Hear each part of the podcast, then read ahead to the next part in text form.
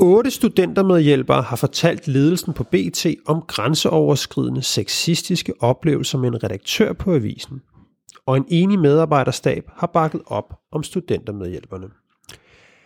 Internt på avisen samlede den politiske redaktør Henrik Kvartrup historien op, men måtte sådan lidt mærkværdigt melde ud, at han ikke kunne få en kommentar om sagen fra sin egen chef, ansvarshavende chefredaktør og tidligere nyhedsdirektør på TV2, Michael Dyrby. Også i den populære podcast Det vi taler om, måtte vært Ditte Ockmann berette, at aftalen med chefredaktøren Jonas Kulratje om at medvirke i programmet var blevet aflyst af Michael Dyrby. Vi vender også måske en af de største kommunalpolitiske skandaler i mange år, sagen om tidligere borgmester Jakob Bjerregaard. Han har fået en byggegrund på mystisk vis, og han har haft et forhold, eller måske et forhold til kommunaldirektøren, øh, og det må man ikke. Velkommen til ugens krise, og velkommen til dig, Anna. Tak. Anna, føler du dig egentlig tryg, når du går på gaden om aftenen? Ja, det gør jeg, fordi øh, jeg bor jo sådan, så jeg bor på Amager, så er det nærmest inde midt i København, og jeg går, er tit helt inde i centrum. Øh, og jeg er født på landet, hvor jeg havde 5 kilometer, altså ud af sådan en landevej, hvor der var fra vores gård, så var der endnu en gård, og så var der et hus på de 5 kilometer. Og der, jeg var så bange, da jeg var barn, for alt muligt, der skulle komme op af sådan nogle grøfter, og mænd, der skulle voldtage mig. Altså ikke barn, måske da jeg blev lidt ældre, ikke? Så jeg har været bange altid, øh, om vinteren især, men også en sommeraften, hvor man havde en idé om, at der skulle godt lige kunne være en eller anden mand, der var ude og lufte svinet, ej, altså bilen måske. Så, så det, den der tryghed, da jeg kom, flyttede til min første storby, den var stor. Altså jeg flyttede til Aarhus, så flyttede jeg direkte til Tel Aviv. Jeg blev simpelthen glad for at se mennesker, der var, altså som, som jeg kunne råbe til. Og, så jeg har aldrig rigtig været bange på den måde i byen. Men det er da rigtigt nok, altså mange gange, altså jeg har haft, øh, da jeg var i Primetime Kommunikation, som ligger lige her ved Langebro i København, altså når jeg skulle hjem fra, fra nogle fester der, eller sådan, så gik jeg over Langebro, og der er jeg, altså når jeg sådan kom over og, og gik der, hvor der dybest set Langebro midt om natten, det er jo sådan en, nærmest en motorvej, ikke? Men der går jo mennesker og cykler. Og der har jeg, altså jeg har ligesom lavet den der med at gribe fat i nøglerne. Og have dem i hånden, og hvis der er nogen, der, en, der gør noget, så øh, smadrer jeg med de der nøgler. Og jeg har jo altid været sådan en, altså der har, når jeg har været i sådan nogle ubehagelige situationer, altså jeg er jo, ja, med mænd rent udsagt jo, altså hvor jeg har været bange for at blive voldtaget, eller blive slået, eller blive holdt nede, så er jeg bare altid, altså det lyder lidt mærkeligt, men så har jeg forestillet mig, at hvis de gør noget, så slår jeg dem ihjel. Det er sådan, så får jeg den stoppet op i mit eget hoved. Jeg slår dem simpelthen ihjel. Jeg har været øh, ude i mange rigtig crazy situationer, og jeg er typen, der reagerer. Og det er, min, øh, det er sådan min opfattelse intuitivt, at det er godt. Hmm. Jamen, altså det det. dem, der fryser, det er værre. Og jeg har altid været... Altså, og, og derfor kan man sige, at før du har prøvet det, ved du ikke rigtig, hvad du er for en. Og jeg Nå. ved ikke, om hvis man starter med at være en fryser, så kan man reagere senere. Jeg har lidt på fornemmelsen, at det sådan er, enten er man det ene eller det andet. Men jeg tror godt, man kan lære det.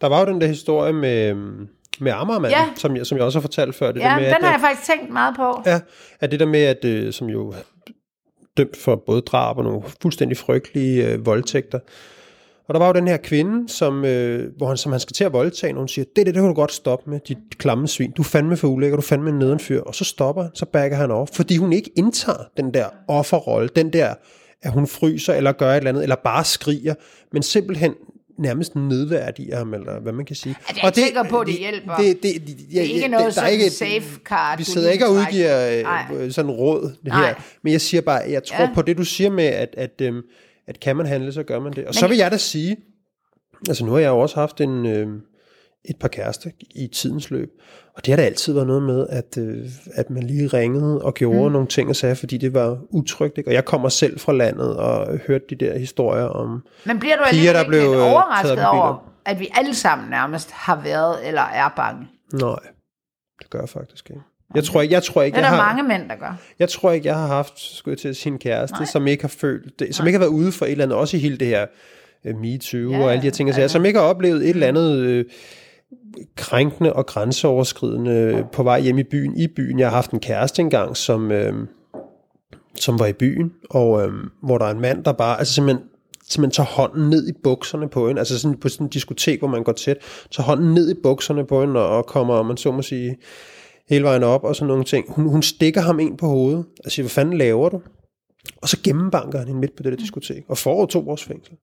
Men altså det der, altså, hvor man tænker, fuldstændig vanvittigt, ikke? Jo, jo. Og du er jo, altså uanset hvad den mand, øh, hvordan han ser ud, og hvad han vejer, og hvor høj han er, så går du rundt med den der, altså det svage køn, rent du sagt, at alt andet lige, så er det dig, der er den svage. Altså det kan godt være, at der er nogen, du kan banke sønder sammen, fordi du er for hissig, eller for stor, eller har lært øh, kampsport, eller et eller andet, og det er sådan nogle svagpisser.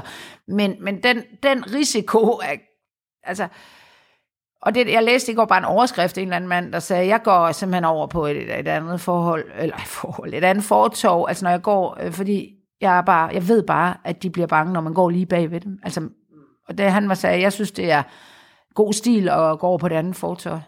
Jeg har også, øh, ja, det er jo altså, jeg har også haft altså. mænd, altså haft mænd, mødt en, altså mænd, der har sagt, hey, øh, du skal ikke, øh, jeg gør der ikke noget. De kan, han kunne se, at jeg sådan begyndte at gå hurtigere. Og så gik han op til mig, og jeg kan huske, mit hjerte begyndte bare, nu kommer han. Og så sagde han, hey, du kan være helt tryg, jeg gør ikke noget. Fordi han har simpelthen set, hvordan jeg reagerede. Og det er, øh, det, det, det, Nå, det, det, det vil jeg også sige. Vi det... kan på den måde altid gøre noget ved, men vi kan med komme langt, hvis mænd forstår det, ligesom du gør, ikke?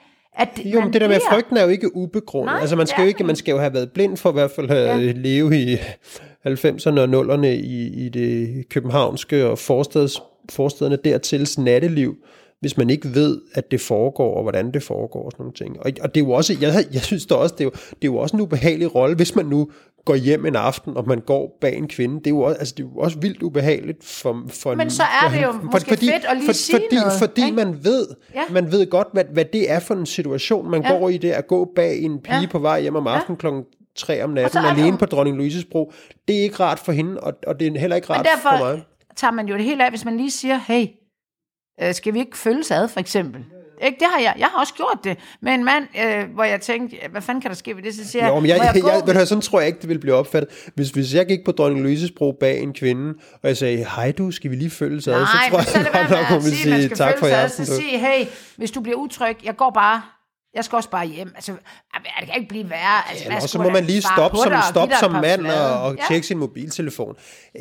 Ja, Men, ja. Øh, jeg, jeg tror ikke, man skal indlede en, den store dialog. Åh, oh, det er noget pjat. Ja, det er noget pjat. Hvis du er stangstiv og vil knalde hende, så skal du nok ikke gøre det. Men hvis du kan mærke, at hun er utryg, og så bare lige sige, hey, jeg går bare lige forbi. Du, jeg, jeg, det, det, det, det er simpelthen noget pjat, at man ikke skal. Det, det kan der ikke komme noget værre ud af, end at ikke de, Det er jo de farligste mænd, du taler om. Nej, det, det, er, det er jo de der søde, ja, søde typer, der lige lægger en arm Ej. om, der siger, skal jeg lige følge dig hjem, Ej, skatterbas? De, dem møder man ikke ude på gaden. Dem møder du klamme inde på bar og sådan noget, hvor man siger, luk røven. Men den anden dag, der talte jeg, hvor mange øh, episoder, jeg kunne komme i tanke om, hvor jeg har slået fra mig. Det var 10. Og det er chefer og alt muligt. Ja, ja. Om du... Hvor jeg alligevel har altså slået fra mig, ikke på den der sådan, slået dem ned, det tror jeg ikke, jeg kan, men hvor jeg på en eller anden måde har sparket, øhm, øh, givet den der i brystet sådan en, flyt dig. Ikke?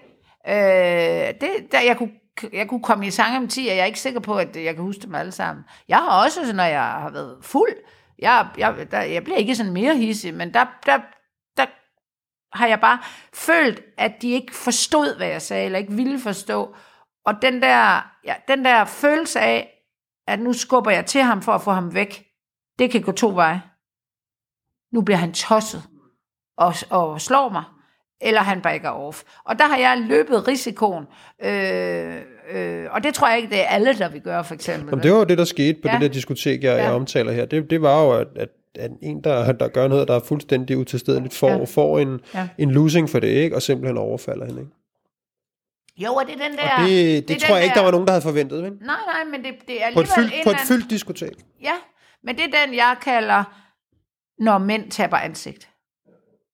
Altså, og det, det kan godt være, at der ikke har stået syv mænd og sagt, Way, jeg troede, han skulle knalde hende. Det kan han ikke, var han en taber. Men det er oppe i deres hoved, at de sådan bliver ydmyget ved det der. Hvor de ligesom ud af ligningen, der kommer det, de, det, det, den er ikke med i ligningen, hvad de selv har gjort. Og det tror jeg at vi alle sammen tror som kvinder, vi kalkulerer med, når de taber ansigt, hvad sker der så? Mister de besindelsen? Eller, altså jeg er gået med en, øh, en, øh, en græsk øh, fyr hjem, da jeg var øh, 16 år. Stavros. Sikkert. Kæmpe overskæg. Eller jeg gik ikke med ham hjem, jeg gik med ham hjem i hans fars guldsmedforretning. Helt kæk. 16 år gammel, jeg var på tur, jeg er jo klassisk sproglig, så vi var i det antikke Grækenland.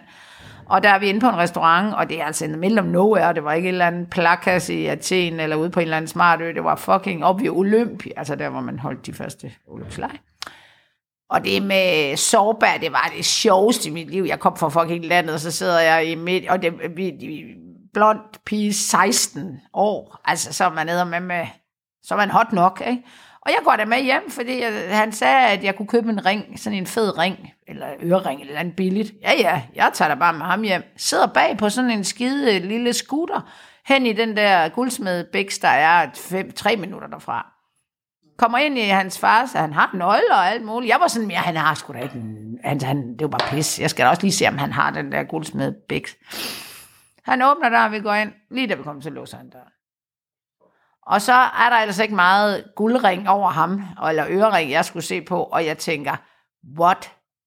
Og så, øh, han begynder bare at smide tøjet, og jeg, øh, jeg altså den der leg, han har, den er, jeg, altså, jeg tænker, altså igen, jeg slår ham ihjel, og igen er jeg også sådan, han er rimelig stor fyr, ikke? Sådan 25 eller sådan noget.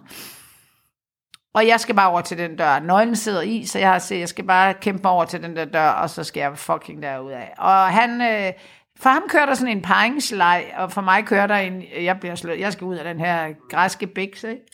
Og det går ikke godt for mig, kan jeg sige, og ved, begynder at havle. Altså, altså, det går godt nok, altså, men det går ikke godt med at komme derover. Han begynder at jagte mig rundt. Jeg kan ikke komme. Han ved godt, jeg, som om, at jeg har en leg med, at jeg vil prøve at komme ud, og jeg har en alvorlig leg med at komme ud. Ikke? Lige pludselig, så står ude, så er der bare en, der banker på, så Christine, min, som jeg faktisk skal til middag med hun lørdag, hun står der, hun har jo set, hun er 17 år, eller 18 år, hun, er, jeg, hun går i 3G, og jeg går i 2G. Hun har set Anna T., der har mistet sin øh, far til selvmord i februar, det her det er i påsken. Hun har set, at jeg var ude at skide. Så hun er gået efter. Løbet efter. Og så åbner han jo døren, og så er jeg ude, og hun giver mig jo en skideballe, der er større. Og jeg, var bare, jeg begynder selvfølgelig kægt, hold da kæft, jeg troede, jeg skulle da bare se, om jeg kunne købe en ørering, og hun var bare sådan, du er ikke rigtig klog, og så måtte jeg jo... Men altså, det var ikke sådan, at jeg bagefter var super bange, vel? Jeg, jeg, der var op i mig, der var sådan, gå aldrig med græsk mand hjem til guldsmedbæks. Det tror jeg er en meget god Ja, at have en- her i livet. Og der kunne godt udvide, den til andre folkeslag. Ja, hvis Her du er stangstiv og 16 år, og du... Jeg var ikke fuld, for jeg kunne, jeg, det der Rentina kunne jeg ikke lide, og det var det eneste, vi fik. Jeg havde bare drak jo ingenting. Ej, jeg kan også huske den der, jeg har fandme også en lille historie, som handler om øh, nogle veninder, som er til, øh, de i byen, og står og danser, og så er der en, der bliver, der bliver en eller anden fyr, der gør tilnærmelser til den ene, og de fyrer den af, og har det sjovt, og danser, og alt muligt andet. Så, hvad hedder det, øh, så er de hjem til hende, og så lukker hun døren, og sådan, der skal ske et eller andet. Hun er med på, at de måske skal i seng sammen, mm. eller andet. Og så øh, lige da hun lukker døren, så siger han til hende, kigger han hende bare i øjnene og siger, det der skulle du aldrig have gjort. Så gennemtæsker han. Hvad skulle hun aldrig have gjort? Lukket døren og taget med hjem. Så gennemtæsker Nå, han bare. altså, ja, ja, han siger bare Så sådan, gennemtæsker han bare og går igen. Og de, sådan, de der veninder, de er jo totalt frustreret over, at de har stået og danset med ham. Han har ja. været på det her diskotek. Det er sådan, ja. jeg ved ikke, om det er før kameraovervågning, men der var i hvert fald ikke noget. Men ingen ved jo, hvem han er. Nej. Altså, de har alle sammen stået og set ham. Han har danset. og hun har taget ham hjem til sig selv. Hun har taget ham med hjem til sig selv, Fuck. hvor han gennembanker hende. Er det ikke vildt? Ja. Jeg har engang fået sådan en på hovedet på et diskotek i Aarhus. Altså, så jeg røg hen af guld. Ja. Der er sådan en mand, der bare, også, eller fyr, der bare sådan tilnærmer mig, og jeg er bare sådan, nej.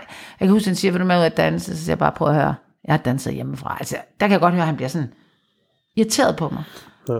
Og han bliver ved, og så siger jeg, jeg kan huske, jeg siger, jeg synes selv, og der står sådan nogle veninder, og er sådan en tilskuer, og så siger jeg, synes du ikke selv, du har et flot hår?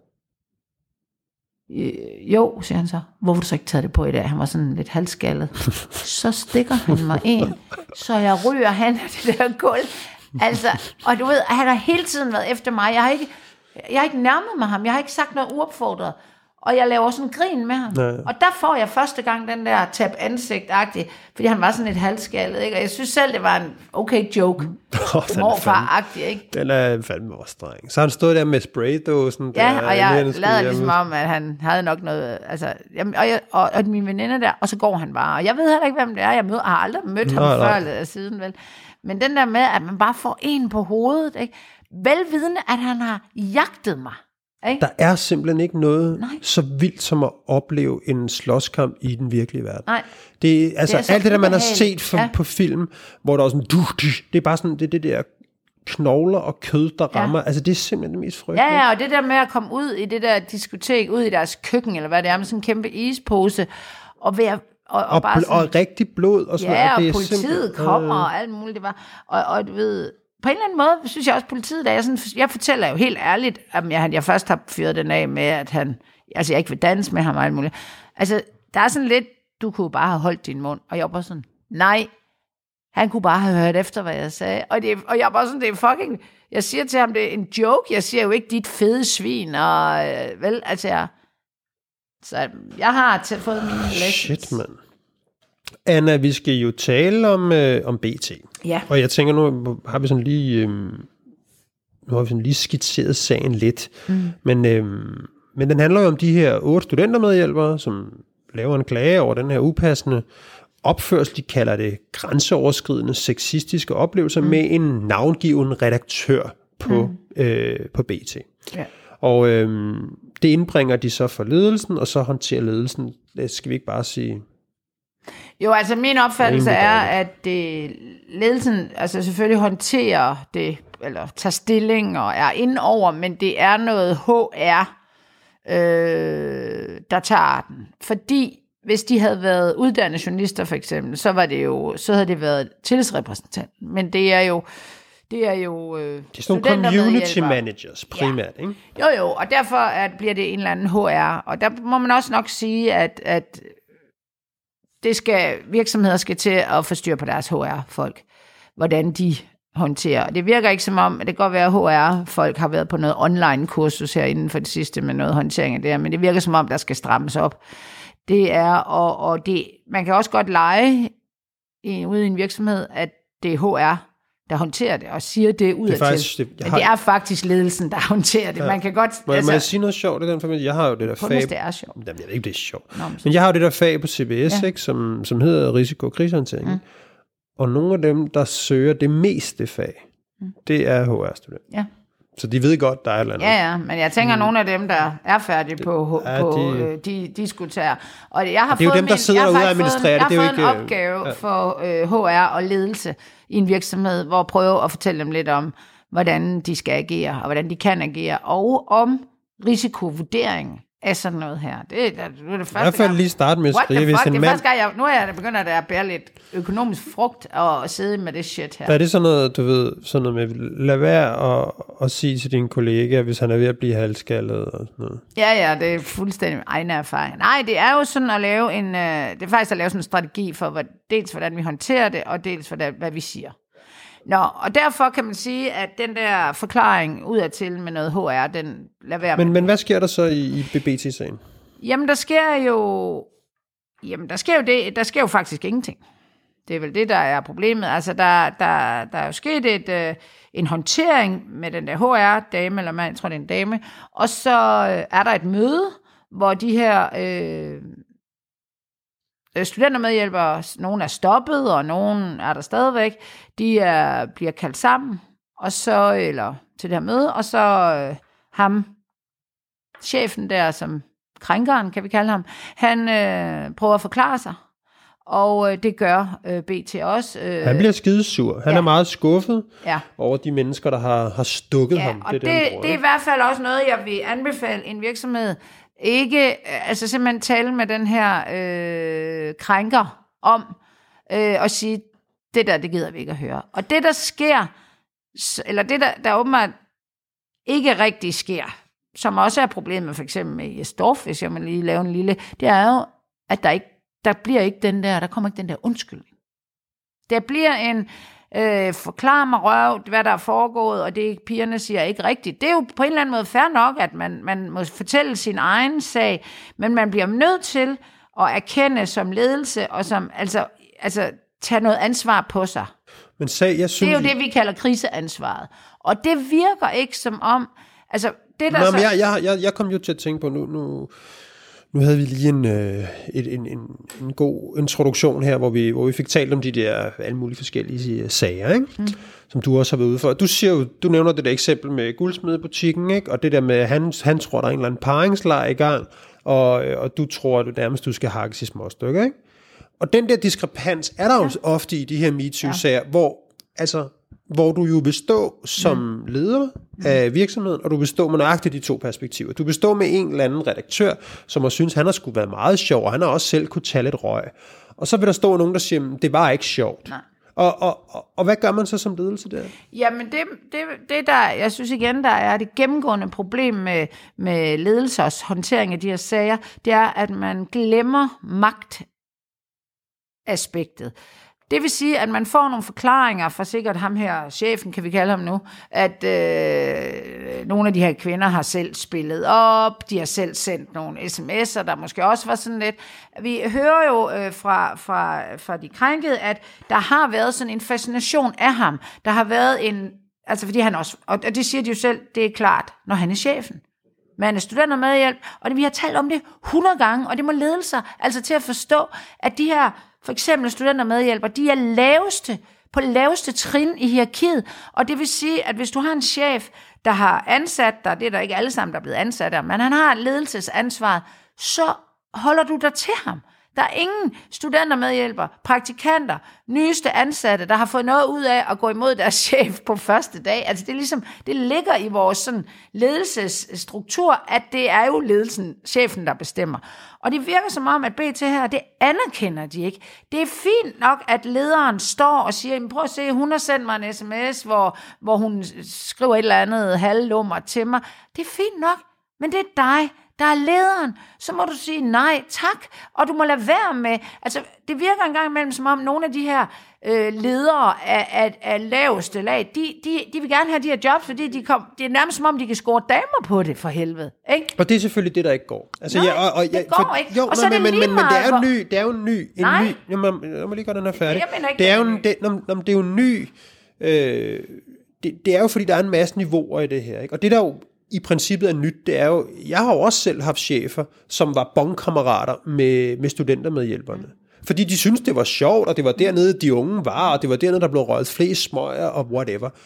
Og, og det du jo siger i dag, det er, i dag skal man anerkende det magtforhold, ja. og det skal være chefen, der, det, det, chefen skal sige, det er rigtig fint, øh, Solvej, at du sender mig de der øh, nøgenbilleder, øh, det ser godt ud, ja. men jeg, det må du ikke sende til mig, Nej, fordi jeg er chef. det er ikke- det, det, det, det, det, hør det er ikke det, det, man, det, det, det, problem, det er ikke Solvejs problem. Det der med at sige, det er, en del, det er blevet en del Ja.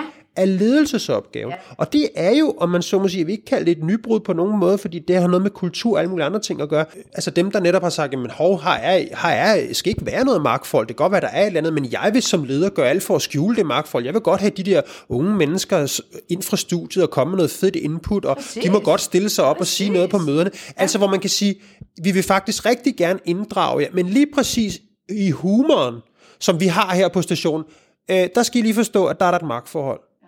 Det, det er bare for at sige, det dur jo ikke. Nej. Du og jeg, vi kan godt sidde og komme med noget grovkornet kornet humor her og sige, nå, hvad så, og whatever.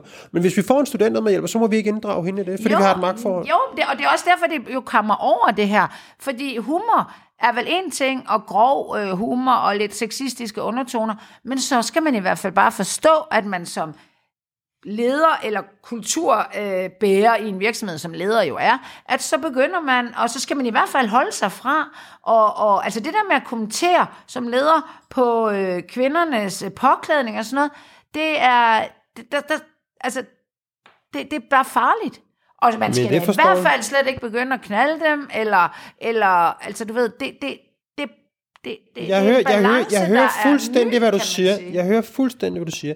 Jeg siger bare, det her, det kommer med en pris, Ja. som også går ud over nogle af de andre ting, altså, som vi både studentermedhjælperne og cheferne traditionelt har set som, en, som noget noget, noget fedt. Ja, at man kunne men- lave sjov, og uanset hvad... Men, om, altså, vi bliver da også bare nødt til at sige, hvis vi... Altså, vi kan jo finde masser af eksempler på og, kulturer, hvor der uden... Altså, som, som ikke er skrællet for al humor og lidt lummerhed, som virker. Det kan du altså godt. Jeg har været i masser af virksomheder. Det handler om dybest set nogle andre slags grundighed, der hedder, hold fingrene for dig selv. Men, men det her kommer jo til at handle om noget af det, som basalt set er skidesvært her i tilværelsen. Nemlig det, der hedder situationsfornemmelse. Ja. Og, og, øhm, og, og, og, det, og noget af det, vi godt kunne tænke os her, det er jo at lave regler for den situationsfornemmelse. Hvornår er noget sjov, hvornår er noget ikke sjov, hvornår er folk sure, hvornår er folk ikke sure. Og, og der kommer det juridiske til kort, hvor chefen må rette sig efter, må jeg modtage et nøgenbillede? Må jeg ikke modtage et nøgenbillede? Hvad gør jeg, hvis jeg modtager et nøgenbillede? Hvad skal jeg så gøre? Hvorimod, at det vil jo i den dygtige chef, der kender kulturen, øh, der kender sit lederskab, der kender magtforholdene, der kender organisationen, vil, vil nøjagtigt vide, hvad han eller hun skal gøre ved det, der er sket her.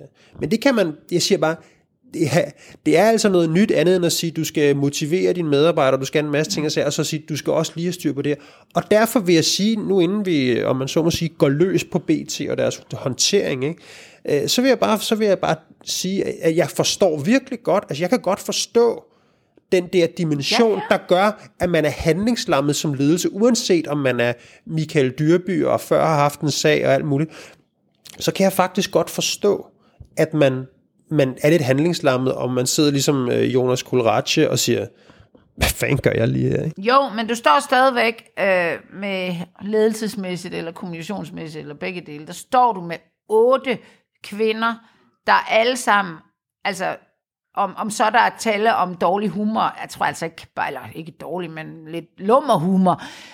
Den måde man, og jeg vil bare lige sige, billedet bliver altså også virkelig mærkeligt. Vi, vi taler om, hvis jeg nu sad var som rådgiver for BT og siger, okay, hvad er billedet, hvad er det, det efterladte indtryk? Det er, I har den her redaktør, som åbenbart har opført sig på en grænseoverskridende måde over for nogle kvinder, der så har øh, anmeldt det, hvad skal man sige, at det bliver en sag ud af det, og der kommer det ud af det. Hvad kommer der ud af det? At øh, ingenting faktisk. Og alle efterfølgende, som ikke har noget med den her sag at gøre, men det er i hvert fald ikke måske noget, man ved, så er alle otte erstattet af robotter. Ja, den er fed. Det er jo også, altså man kan sige, det har ikke noget med hinanden at gøre. Det er faktisk lige meget. Fordi det vil folk jo skide på, hvad det ikke har. Vi taler om, at de var community managers. Det opfatter jeg som nogen, der sidder inde på sociale medier og modererer og sådan noget. Det er der nogle robotter, der kan gøre bedre. Og det kan man, altså det virker på en god dag komisk, at hvad er konsekvensen for redaktøren? Den er der, altså, det er, at du kan ikke håndtere rigtige mennesker, nu kan du sidde og være chef for nogle robotter. Det er jo nok ikke rigtigt, men det de prøver at fortælle, det er, at det faktisk slet ikke noget med den her sag at gøre. De der robotter, de var kommet alligevel.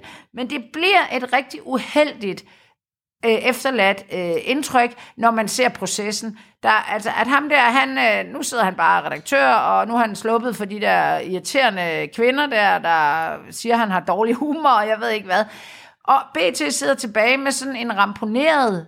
Øh, De har stadigvæk en administrerende direktør, der, der også har et, et lidt mærkeligt, sådan han er røget ud af, af TV2 på grund af nogle øh, dick pics, som vi jo ved, hvad er. Altså, jeg mener fænomenet. Så det, det er virkelig, bliver bare nødt til at sige, eklatant dårligt håndteret. Ja, og, og det er vel egentlig, fordi det ligner ligesom øh, det med TV2, altså man kunne have en vindersag her, ja. man kunne gå ud og tage afstand og ja. sige, det er selvfølgelig du, dybt uacceptabelt, det der er Ja. foregået her på stationen. Vi har haft en af de helt kammeratlige samtaler Ja. med ham her. Og der er ikke og, noget og vi tager konsekvenser, eller han er fyret, det må de jo selv ja, vi, finde vi tager af. konsekvenserne af det her, Men, men, man vælger at gøre ingenting. Ja, man vælger, for det første vælger man, om man så må sige, at sende det signal og erstatte det med nogle robotter. Det er Ja. sikkert noget, igen noget organisatorisk, Men det er bare det, man- Og bespare nogle penge, men det er det, man gør. Okay, det er fandme et uheldigt signal, de Ja. otte mennesker, der har en anmeldelse. Nummer to ting, når man så skal tale om sagen, og ens journalisterne på stationen, altså Henrik Kvartrup, men også Ditte Ockmann, vært på det, vi taler om, ligesom øh, vil tage fat i den her sag, så lukker man ned Ja, for ja. det, og det hele stråler tilbage på Kingpin number one, Michael Dyrby, som tidligere har haft sager, og som notorisk ikke har deltaget i MeToo-debatten, mens den har rast i sine ledere og meget andet på BT. Så kan man jo ikke undgå, som du også siger, at sidde med det efterladte indtryk af, hvad fanden foregår der? Altså, han sidder derovre Jamen, på, der øh, på BT og, og, og kingpinner den derud Han gør jo fuldstændig, som TV2 gør. Der er åbenbart gang i en øh, dokumentar om nogle kvinder, der er blevet forlempet, forulempet her på TV2. Det kan vi slet ikke have. Det vi kan ikke undersøge os selv. Vi vil ikke have noget med det at gøre. Vi vil i det hele taget ikke sige noget om noget. Han gør nøjagtigt det samme. Jeg ved jo, for det vi taler om, hvor jeg selv var med i fredags, at øh, Ditte fortæller, at Jonas, det kan jeg da så godt lige varedeklarere, at Kulratia er min mands søn. Ikke at på den måde, det gør den store forskel, men jeg vil i hvert fald lige sige det, fordi det er Ditte, der vælger. Jeg har ikke haft en skid med det at gøre. Jeg møder bare ind fem minutter i to og har læst noget BT og Ekstrabladet og hvad fanden der ellers er. Og sagde, hey, skulle Jonas ikke være med? Øh, jo, det var meningen, men øh, det blev et nej. Og Ditte gør meget ud af at sige, at det var ikke det, Jonas Kularatia synes var det optimale. Og jeg tænker bare, hold kæft, så er de først har de Henrik Kvartrup, der sidder i hans mediemagasin og siger, at vi kan ikke få en udtalelse for BT, og har også hende, den krænkede inde. Og så kommer der fandme et program mere, hvor, og, altså jeg bliver bare nødt til at sige, jeg synes faktisk ikke, den var så svær at have skåret. Jeg vil bare også sige, Dyrby, Men, men hør her, hør, kunne ved, du, hvad han gjorde? Nej, for jeg lagde mærke til lille, det der Ditte Aukman, hun sagde. Hun, hun fortalte jo, at hun havde inde og snakke med ham. Og så, og så hun har jo forklaret ham sådan, det er ikke skide ufedt, det sender et rimelig uheldigt signal, som er fuldstændig rigtigt, det gør det. Så, øh, og så han sagde, ah, det vidste han også godt, men, men han vil lige vente sig tingene an. Og det, altså... Vente og Jo, se, jo, at- men det er jo altså, og man så må sige, hvis vi har set mm. nogle, nogle MeToo-strategier derude, altså, så, så er det jo meget, de er jo ikke præget af den, no- normalt har vi i krigskommunikation, vi har sådan noget, der Ja. hedder uh, the golden hour rule, altså Ja. det der med, du skal fandme hurtigt ud af røret, hurtigt du skal ud, altså, og, og, og, når her, og her, der gør man, hvor- altså Michael Dyrby, som har været i mediebilledet i 100 år, kender altså godt lidt til krigskommunikation, men man har formået at se, hvordan... Det ved jeg sgu ikke. Ej, det I ved jeg hvert fald ikke, når man selv er... Men i hvert fald, altså det der med, det er det modsatte, man gør. Ja. Man er simpelthen ude og i gåsøjne og købe sig tid og gøre det, som jeg tror, og det tror jeg helt alvorligt er blevet en del af også af, kan man sige, krisehåndteringsstrategierne. Det er simpelthen, prøv at wait it out. Hvad kommer der ellers i mediebilledet? hvad der er corona, næste? der er skidt og lort, der er alt muligt andet. Lad os se, hvad der sker. Er der ikke en nedlukning? Er der ikke noget med statsministeren? Er der ikke andet? Og lige pludselig, så går proportionerne. Han, han ved jo alt om sine læsere. Han ved alt om de målgrupper. Og sidder der. Det er jo ikke fordi, at når sådan en sag her kommer frem, så går BT's øh, kommentarspor amok. Det gør det modsatte. Det er noget Endnu en hånd på lovet. Ja, ja. Og, Så, der, yes. så han, han, han, ved, han ved, ligesom Jes Dorf og mange af de andre, ved han godt, hvor han har sin folkestemning, og hvor han har også noget at veksle på. Og jeg tror, det er det, der får dem til at sige, hvis nu jeg ledelsesmæssigt lige lukker lidt ned, så har de det Ockmann sgu nok noget nyt at snakke om i næste uge, og må ikke hun har det. Jo. Ja, ja, det er rigtigt nok. Men, men omvendt kan man sige, hvis man skulle prøve at være lidt øh, sådan konstruktiv med det, så kunne, altså der er en dokumentar på vej, og det har vi ligesom også talt om med Dorf. Der, der kommer det, altså der er der måske nogle ting, der kommer frem, som er sådan lidt, øh, ikke så fede. Det gør der jo helt sikkert. Ja. Og vi har en dyrby, der sidder med sådan et lidt mærkeligt, puh, hvad fanden har hans aktie? Han har været vel længere på TV2 end alle andre, og bla bla bla, og han røg er ud på grund af dick pics. Det har ikke noget med nogle øh, medarbejdere at gøre, men lidt un, un, minimum, kan man dog vel sige, det var en lidt mærkelig opførsel. Hvis han nu havde været på den her, sådan ret hurtigt og sagt, ja, jeg har haft den her sag, vi har taget konsekvensen af det, vi har givet den her, altså der har været noget, øh, hvad hedder sådan noget, øh, hvad hedder sådan noget, du sagde lige før, øh, vi har gjort noget ved det. Altså den her redaktør, han har fået sådan en advarsel. Det kan godt være, han har fået det, men det har man jo ikke engang gået ud og sagt. Og, eller han er blevet frataget ledelsen, ikke fordi, at nu har vi i forvejen fjer, lavet det om til robotter, men, men han skal i hvert fald ikke have noget med praktikanter eller studenter medhjælp at gøre for, forløbig her hos os. Og det er da fint. Han har faktisk også sat sig ned med de her mennesker og sagt, undskyld, og nu prøver vi at komme videre. Så havde han jo faktisk kunne få noget ind på den konto, der hedder Goodwill. Ikke over for Jes Dorf og hans øh, støtter, men over for medarbejdere og over for branchen generelt at sige, okay, nu sker der sgu da noget. Og hvad er det, der kunne blive værre af det? Det kan jeg simpelthen ikke se. Altså, Men jo da, jeg tror, altså, øh, det kan godt være, at jeg lige skal deklarere en sølvpapirsat. Men må ikke, altså, i den dokumentar, der kommer lige rundt om hjørnet, der kommer der jo noget frem på Michael Dyrby. Det, det er i hvert fald, hvad jeg har suget til at sige fra, om ikke hestens egen mund. Så, men der kommer nogle ting frem om ham. Mm. Nu venter han den her lidt ud, ser hvad han gøre, og hvordan og hvorledes. Ikke? Men, men afhængig af, hvor stort det brag bliver, bliver han jo nok nødt til at komme ud af busken der. Det ved han jo godt. Han ved jo godt, der kan han ikke bare sige ingen kommentar. Der kommer noget direkte på ham. Han er nødt til at forholde sig til det. Og så kan det jo godt være, at han tager sit gode tøj og laver en Paul Madsen og siger, nu skal jeg altså hjem og være far for nogen, og, og kone til nogle andre, skulle jeg til at sige, og, og mand til nogle andre. Sådan. Altså det der med, at, øh, at, at, at så bliver det måske også, Ja, han siger, nu, nu så trækker han sig og, og laver en strategi på det. Og jo mere der er alt det her, og, og, og, og, og, og så videre, jamen så er det måske også bedre at gå på, kan man sige, den helt, det helt store anslag, end det er på det lille anslag. Men jeg, jeg bliver bare nødt til at sige, nu sidder jeg med rigtig mange af de her virksomheder, og jeg, eller ikke rigtig mange, der er der nogen, der ringer til mig. De vil sgu ikke rigtig betale noget, men lad det nu ligge. Og de får lige et råd. Gratis åbenbart. Prøv at høre, om fem år, så sidder vi ikke og snakker på den her måde mere. Så har, så har, har det ændret sig.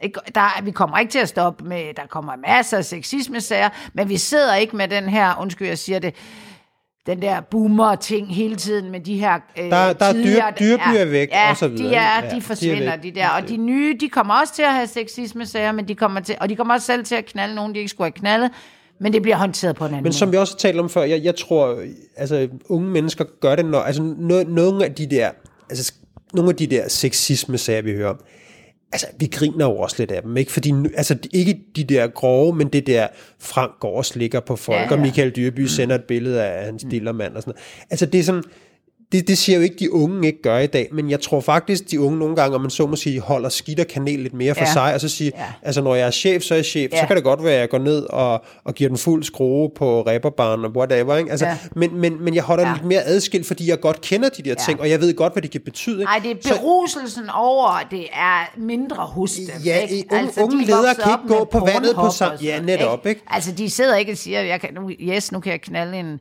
Altså, de, de, de er måske også mere opmærksomme på, at når de er 60, altså det er de så ikke, men når de bliver 60, Han er jo 62, ja, ja, Dyrby, så, ikke? så er det jo ikke bare, fordi alle damer synes, de er de lækreste i hele verden. Så er det, fordi økonomisk udstråling og magt også tæller.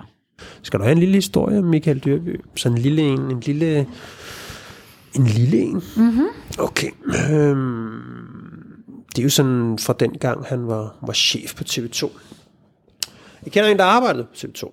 Og øhm, hun var sådan en, der ikke gad praktikantstoffagen, og ikke rigtig spillede med på den der galej, som nogle, nogle andre gjorde med de der massager og øh, beskeder i IT-systemet. Ja, sådan noget, og men, men sagde, sådan sagde fra over for det. Ikke? Øh, når hun kommer i dag gående ind på, på nyheds, øh, hvad hedder det, nyhedsafdelingen, øh, med sådan en helt hold af, af gæster, altså gæster til, til TV2.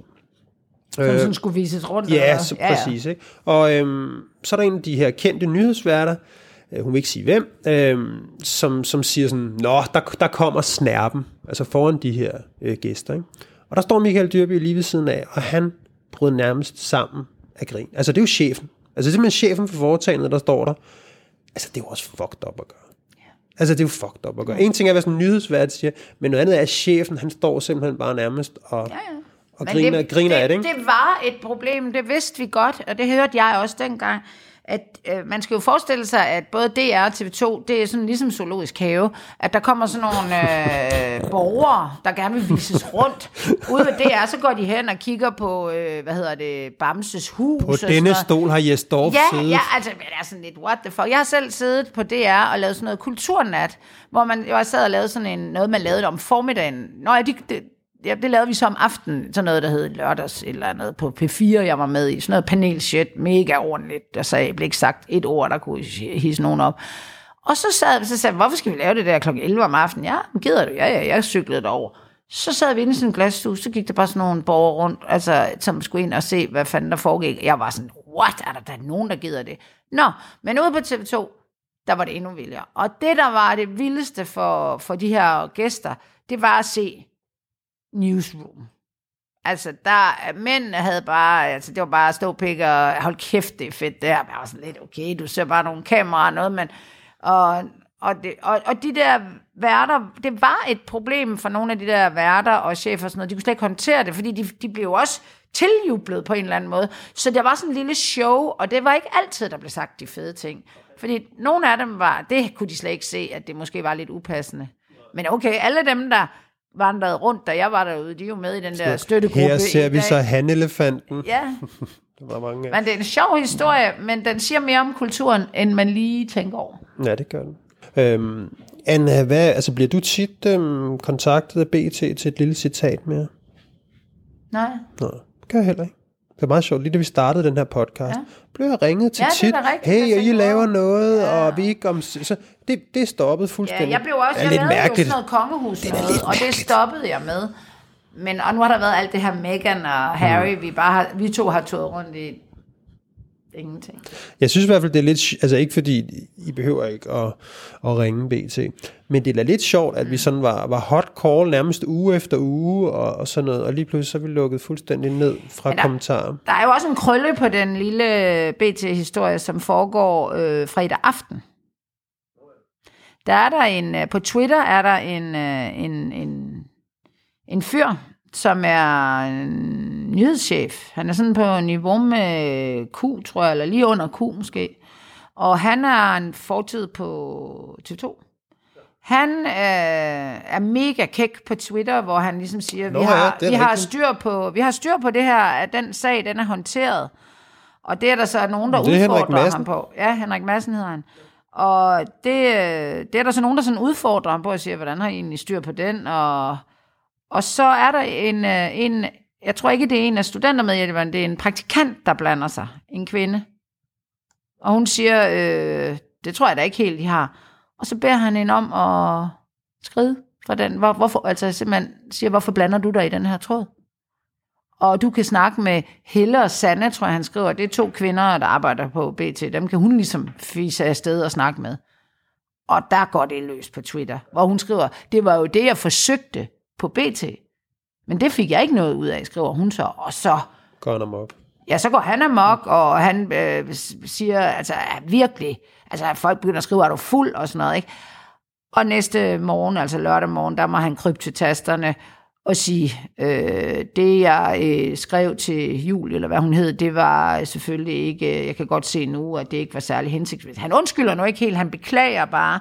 Og der må jeg jo bare sige, at han... Han skriver, han skriver, hej Julie, jeg er blevet kritiseret for mine bemærkninger til dig under en længere debat i aftes. Med rette kan jeg se, med rette kan jeg se efter at have genlæst. Det var alt for hårdt skrevet, og det beklager jeg. Mm. Den mand, han... Jeg går ud fra, at den mand, han er blevet bedt om at holde sig 400 km væk fra Twitter de næste måneder. Ja, det tror Men jeg det også. siger jo bare noget om kulturen det sted, at han er så kæk, han bare kan tweete løs. Og jeg håber for ham, at han har siddet med en eller anden uh, boomer brændert.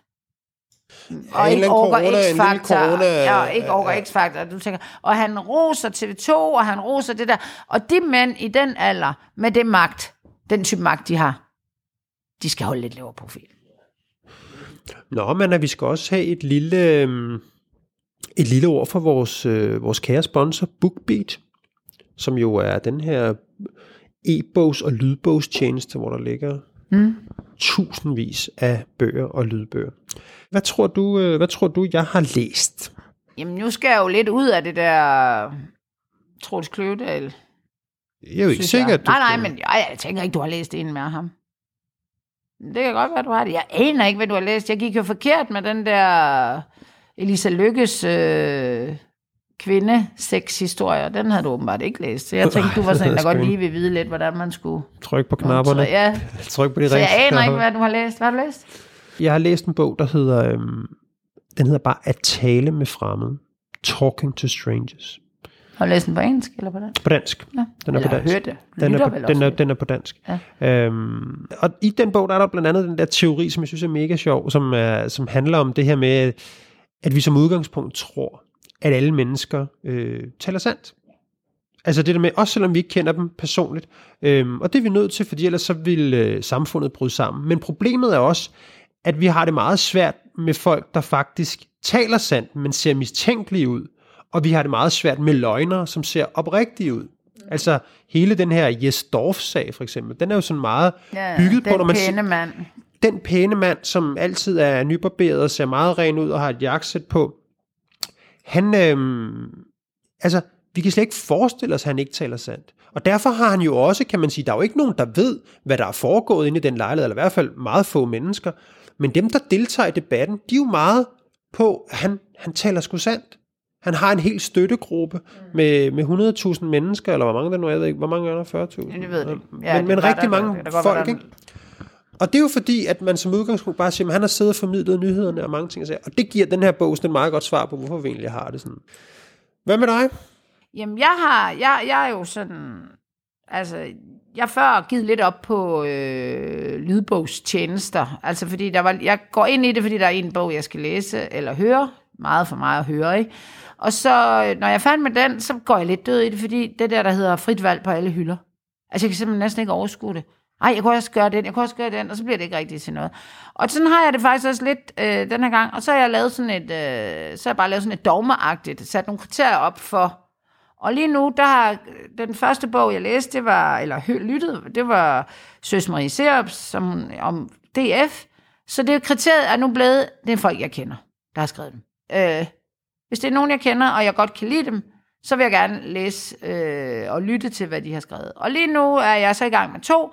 Det er um, min gode veninde, Sara Bledel, som er krimiforfatter. Og jeg er ikke den, jeg kan godt lide krimi, men jeg læser ikke. Jeg har læst meget krimi, og jeg puh, nej. Men Saras, fordi jeg, jeg kender hende så godt, og jeg har fulgt med i det her univers, og vi sad sammen på Island, øh, da hun for mange år siden, øh, 15 år siden, sagde, at nu hun simpelthen cuttede sit dayjob, og hun har skrevet én krimi, jo, og nu vil hun bare gå all in. Og vi taler altså om øh, Sara, der er ordblind, og øh, har været, ender også som journalist, ligesom sin øh, far, selvom hun ikke skulle være det. Hun er også uddannet tjener og grafiker. Altså, hun er mega sej, og hun ender med at blive krimiforfatter. Og jeg er ligesom med, da hun, da hun siger, nu må det briste eller bære. Hende og hendes lille søn, hun er alene med, de må ligesom leve af havregryn, indtil hun begynder at tjene nogle penge. Og nu er hun altså fucking en af Danmarks bedst sælgende, bedst, øh, altså den fedeste fangruppe har hun. Altså hver gang hun udgiver en bog, så står folk i kø for at læse den, og følger med i det der persongalleri. Hun har jo kørt, hun har haft et afstikker. Så jeg, er gået, jeg har og jeg er så heldig, at hun sender mig en bog, eller vi mødes til noget, og så får jeg lige en bog af hende, når hun kommer. Og den er jeg ikke kommet ordentligt i gang med. Jeg var kommet i gang, så jeg kunne simpelthen finde ud af at gå ind der, hvor jeg er kommet til, og så er jeg videre i den øh, i, hendes, i hendes nyeste bog. Og så er jeg gået i gang med en anden, der hedder... Fordi jeg var til middag med en... en, øh, en nu er jeg lige, der hedder, øh, med, en, med en kvinde, der hedder Karin Hørlin, som jeg godt kender. Nogen vil måske kende efternavnet. Hun er ekskone til Thomas. Hvor Så- der beholder, man efternavn? Nå, ja, det tror jeg, det er nogle gange, når man har børn og sådan noget. Jeg har Også aldrig hvis man har et eller andet fæsen det Ja, efternavn, ja, ja, så kan man gifte sig til et Ja, ja, det er fint. Og hun, øh, hun er kommet med, kom med, en, kom med en ny bog, der hedder Du forlader mig aldrig, en roman. Om en øh, succesfuld kvinde på alle måder, men øh, selvfølgelig har hun noget gemt i skabet. Jeg er lige gået i gang med den. Så det er mit nye kriterie, det er, at dem, altså, kom i gang med at skrive en bog, så læser jeg den i hvert fald. Altså, hvis jeg skriver en Ja, bog. der har du da en læser, fordi jeg skal læse den, fordi jeg også, læser kun bøger, hvor jeg kender dem, der har skrevet. Det er sådan, jeg ved ikke, hvor langt jeg kan Hvad strække gør du? Lytter du, eller læser du? Begge dele, men Ja. mest lytter. Ja. Jeg går jo meget, og jeg har den der, de der hunde, så det er mega fedt. Det, det er så ikke så fedt. Altså, man, det er bedst når, fe- bedst, når jeg går. Når jeg cykler, jeg simpelthen, øh, jeg, jeg tror simpelthen, at jeg, jeg lyttede i går, da jeg tabte mine nøgler. Jeg kan jo fucking ikke høre. Jeg tror, de faldt ud af min lomme, og når man... Hvorfor kan du ikke høre? Fordi jeg lytter, Nå, ikke?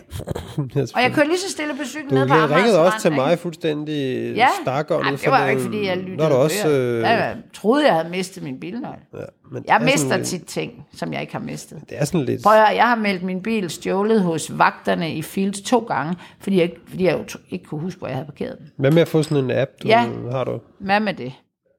Men øhm, man kan gå ind på bookbeat.dk slash krise og bruge koden krise.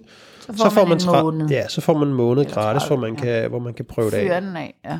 Nå, Anna, vi skal jo til sådan den rigtig tunge, sådan rigtig krisesag, det her. Ikke? Sådan en med advokatundersøgelser og parforhold i kommunen og grunde, der er blevet ja, på sindrig vis er blevet tilegnet sig kommunens borgmester. Det drejer sig jo om det, som man kunne kalde Jakob Bjerregaard-sagen, som er nu den tidligere borgmester i Fredericia Kommune. I fredags, der kom der en advokatundersøgelse frem, øh, der var kørt færdig, om, øh, som handlede om mulig lovbrud i den øverste ledelse af Fredericia Kommune. I centrum af sagen, der står øh, den tidligere borgmester, Jakob Bjergård fra Socialdemokraterne, og den foranværende kommunaldirektør Anne-Marie Sarko Bro. De to skulle angiveligt have haft en affære, øh, mens de begge sad på, på de her poster, og det må man faktisk ikke. Øhm, hvis man har sådan en relation, så, øhm, så kan man ikke være hverken borgmester eller kommunaldirektør. Det er faktisk ulovligt. Advokatfirmaet, som er Horten i den her forbindelse, de skriver også, at de finder stor grund til at politianmelde Fredericia Kommune for at have solgt en byggegrund til Jakob Bjerregaard tilbage i 2016. Her købte han en, øh, en, øh, en byggegrund sammen med sin kone, som altså ikke er kommunaldirektøren. En byggegrund af kommunen for næsen af et ægtepar, også selvom eksborgmesteren bød på grunden efter deadline, og ja, kun de kom, og fået kun, klart den opfattelse. Og kun kom med et mundtligt ja. bud, selvom reglerne tilskrev, at det skulle foregå skriftligt. Og det er jo, øh, det, øh, ja, det dur selvfølgelig. Jakob Bjerregaard, han er også, øh, eller var næstformand i noget, der hedder ADP AS, som ejes af Fredericia, Middelfort og Nyborg Kommune, øh, som har et, øh, hvor der er en meget attraktiv position nede på havnen, øh, som, som hans kone så får. Og det er ja, altså han ikke arbejder på alle planer, kan man sige. Med... Så altså, det er både konen og elskerinden, der har... Jeg så jo... Øh, og så er der en hel masse andre ting. Men det er jo vi... det her, der er sådan, er det vigtige. Jo, men der er også netop nogle, nogle, nogle penge, der er flyttet rundt. Og ja. så videre. Altså, det, det, det er virkelig en stinker, det her. Og en ting er alt det, når vi, når vi taler om, det kan godt være, at nogen lige får nogle riser i lakken eller et eller andet. Ikke? Men det her, det er jo politianmeldt nu. Ja, det er, og det er... Jeg så, øh, jeg sad og arbejdede til News, som jeg altid gør der fredag, og så kom det jo øh, breaking live, det der, og det så jeg jo så, jeg, jeg, og jeg hørte sådan lidt efter, og tænkte, gud, det skal jeg da lige se, fordi det var nogle politikere og embedsfolk, altså den nye kommunaldirektør, der stod og togede rundt i en time, tror jeg. De, øh, og det der, for eksempel det der forhold, eller ikke forhold, det gør de jo hele tiden, formulerede de sig på, at de, man faktisk ikke ved, om de har haft et forhold, fordi det har de jo ikke erkendt, men bare mistanken om, det har været et problem. Og den der måde, de her, undskyld, jeg siger det sådan, helt almindelige mennesker, altså borgmesteren, den nye borgmester, han sidder og står bare sveder. Så er der en øh, politiker, der har sådan råbt lidt i, op, vagt i gevær på det her. Hun, øh, hun står også, altså de, det er, altså det er tit, man kan se sådan en minister, der, der, har, der bliver, kommer i krydsild eller sådan noget, eller bliver øh, vred eller sådan noget. Men det her, det var bare et stort studie i nogle mennesker, der aldrig har haft det så dårligt i deres liv med at stå og sige noget og de er ikke vant til det. De, er, de, synes, altså de, de vil allerhelst løbe skrigende bort, alle sammen. Det var faktisk lidt ubehageligt at se på, og det man så kan vide, det er, at kommunaldirektøren, der er fyret, og borgmesteren, der er fyret, og konen er jo også med i det, fordi hun har sagt ja til det der åndssvage job, som ikke er øh, bordafrydder i en kommunal kantine. Det er jo et eller andet magtjob. Altså, de er der jo ikke til at sige noget. Altså, det, det vil sige, de tårer rundt i det her. Øh, i 100 år, og så sidder der en presse, hvor der sidder sådan noget lokalpresse og øfferlet, og så er der en fra TV2, der går på dem hele tiden. Og det er bare sådan som om, jeg håber alle kommunalpolitikere og politikere sidder og ser det her og siger, I skal sætte sig ned med brug jeres sunde fornuft, og hvis I bliver affejet med jeres, hvad skal man sige, sådan, jamen det her, det har vi ikke, så skal I blive ved.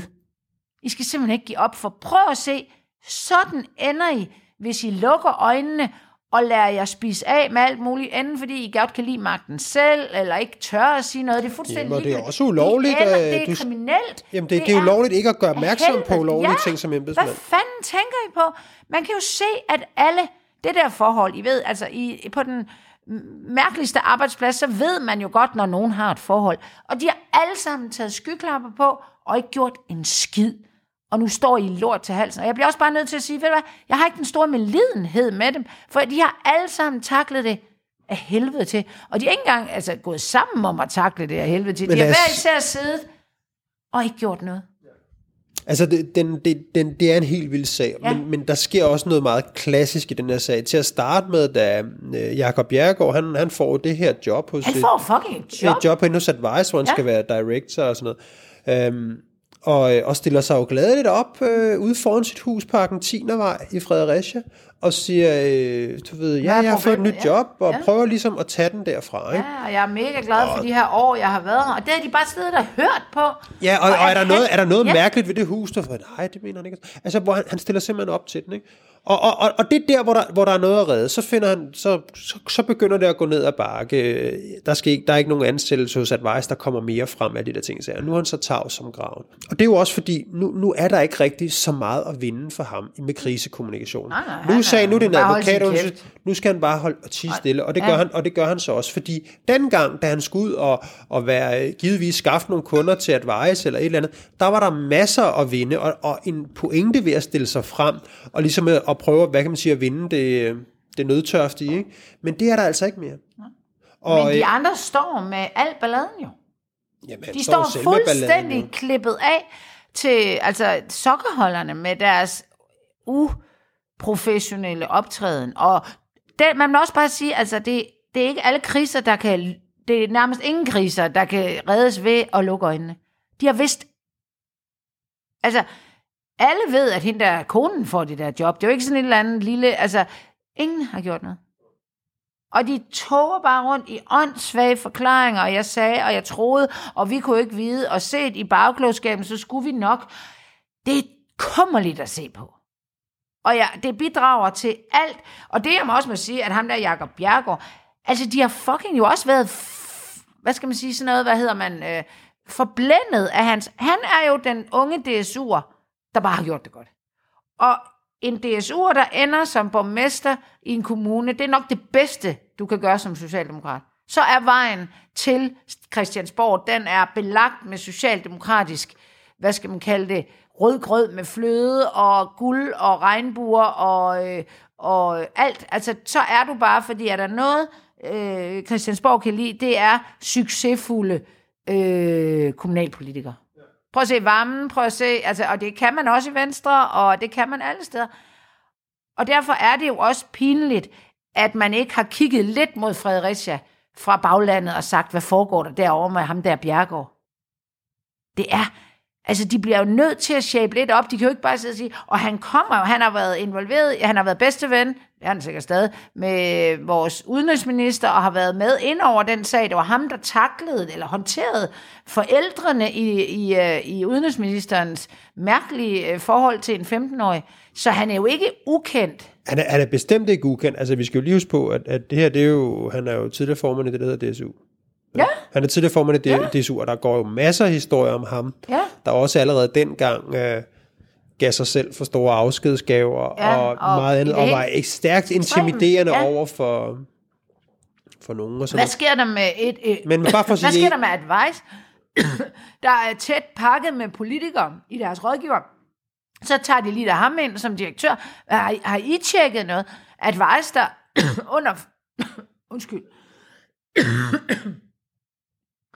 Advice, der under øh, bioskandalen, altså Falk havde leveret, hvad skal man sige, nærmest ulovlig rådgivning til Falk om øh, at undergrave den her øh, hollandske virksomheds renommé, så de blev smidt ud af Danmark, øh, og en øh, direktør derinde, der forsvandt på jordomrejse, det var ham, der havde siddet og lavet det hele, så hører de sgu da bare lige en ny falderet, rent, ud- eller hvad skal man sige, falderet var han jo ikke på det tidspunkt. Og man skal, jeg tror ikke, man skal underkende, hvor, hvor, hvor, hvor, hvad skal man sige, hvor direkte adgang Nej. Nej. Jakob Bjerregaard har til, Nej.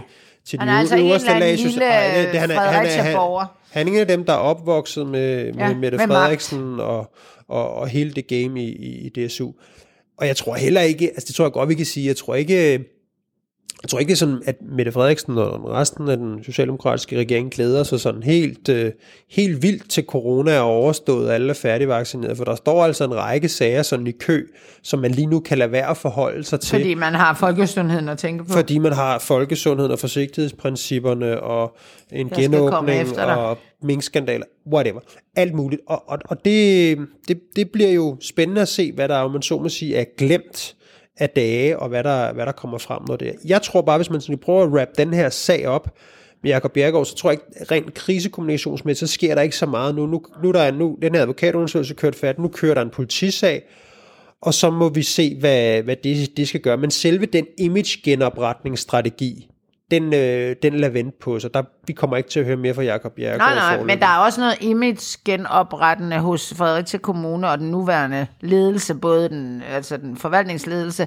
at jeg håber med med, de sidder og øh, Ja, de er kigger. ude allerede med den nuværende borgmester og, og, og tager afstand fra det her og biliger, kan man sige, både advokatundersøgelsen og politianmeldelsen. Ja, men og, at tage afstand og, fra og, hvad? De skal, så tager de afstand fra sig selv, jo. Ja, det er jo det. Jo. Og det er jo også det, der bliver med, men jeg tror, jeg tror, det er den eneste mulighed, de har, ja, Ja, det er ved at, om man så må sige, og, og, øhm, og prøve at erkende, at der er kommet andre boller på suppen, selvom de selv var en del af, af fongen, ikke? Jo.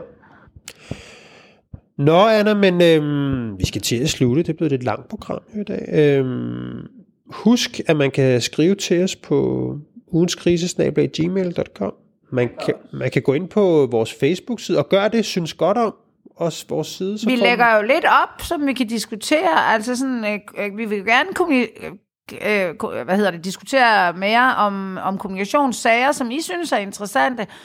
Uh, det kan da være, at vi kommer der også med vores bud, men ellers så er det jo for, for sådan nogle lidt kommunikationsinteresserede møder, krise, ikke? Der, der, der joiner sig derinde. Uh, sådan, at- og det er sgu meget sjovt at, at prøve at, at diskutere lidt med, med folks, og så det går Ja, meget og godt. vi, vi forsøger jo lidt med lige at finde rundt altså på, på ja, du prøver at være lidt, du er da sjov i går. Jeg prøver at være sjov, med- men ja. altså, det lykkes ikke. Jo, den var da 100%. sjov. Øh, Lasse har lagt en, en øh, artikel op om øh, hvidvask. Der har været en kæmpe hvidvask øh, historie. Det er blevet massevis af anholdt rundt i hele Danmark. Det lyder lidt crazy. Jeg ved sgu ikke lige, hvem der står bag, om det er rocker eller hvad. Men det ser lidt vildt ud.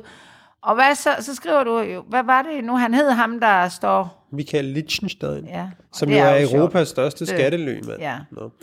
ja, ja, men det var jo- sjovt. Det synes Okay. Vi forsøger os lidt, Ja. og I må, I må bære over med os. Men byd endelig ind, hvis, også hvis I kan gøre det bedre end os. Det var det for i dag. Ja. Øh, vi ses i næste uge til endnu en omgang. Ugens krise!